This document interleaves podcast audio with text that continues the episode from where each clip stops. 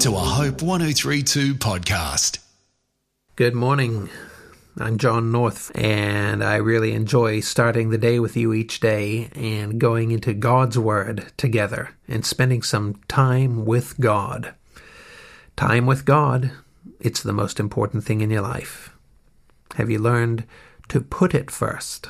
Knowing it's the most important doesn't do you any good unless you organize your life to reflect that priority. Set your alarm at a time that enables you to spend some time in God's Word each day.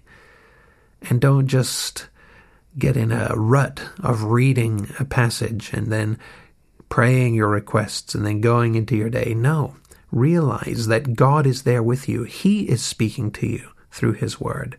And as you speak to Him in prayer, don't just bring a list of requests. Talk to him about what he's saying to you.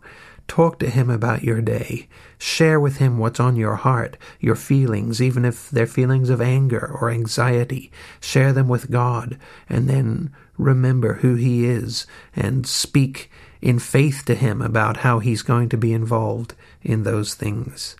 Spend time with God every day. We're talking this week about God's grace in our lives. And today we come to a passage in Ephesians chapter 2, starting in verse 1. It says, And you were dead in your trespasses and sins, in which you formerly walked, according to the course of this world. That is, just like everyone in this world lives.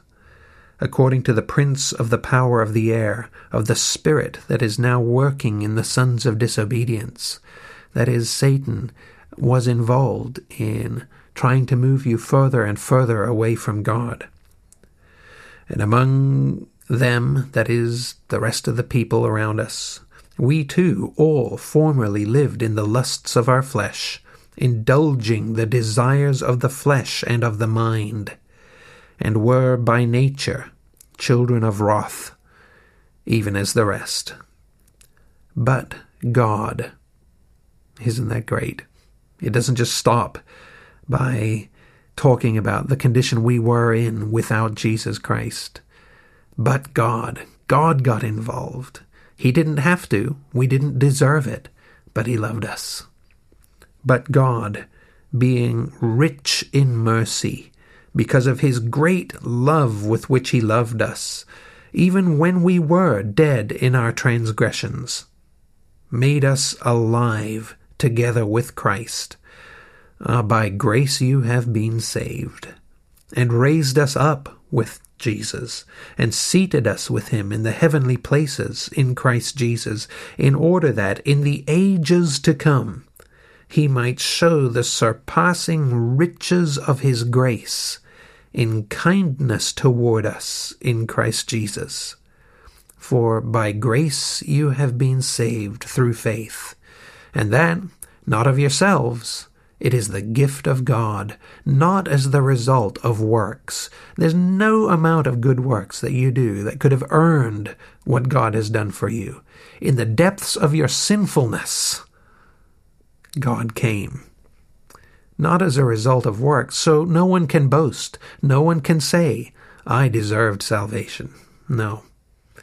We are His workmanship created in Christ Jesus for good works which God prepared beforehand that we should walk in them. God wants to transform your life. Don't think you have to clean your life up before you can come to God, before God would want to talk to you. No. God comes, but God, being rich in mercy, when we're dead in our transgressions and sins, when there's nothing about us that would make us attractive to God, God because of his love, being rich in mercy, reaches out to us. Jesus died for you so that you could find forgiveness with God. God is ready to give you that forgiveness if you will turn to Him and invite Him to remake your life the way it needs to be. Why don't you turn to God right now and put your trust in Jesus Christ and receive God's forgiveness and become part of his family. I'm John North. Hope 1032. Thanks for listening.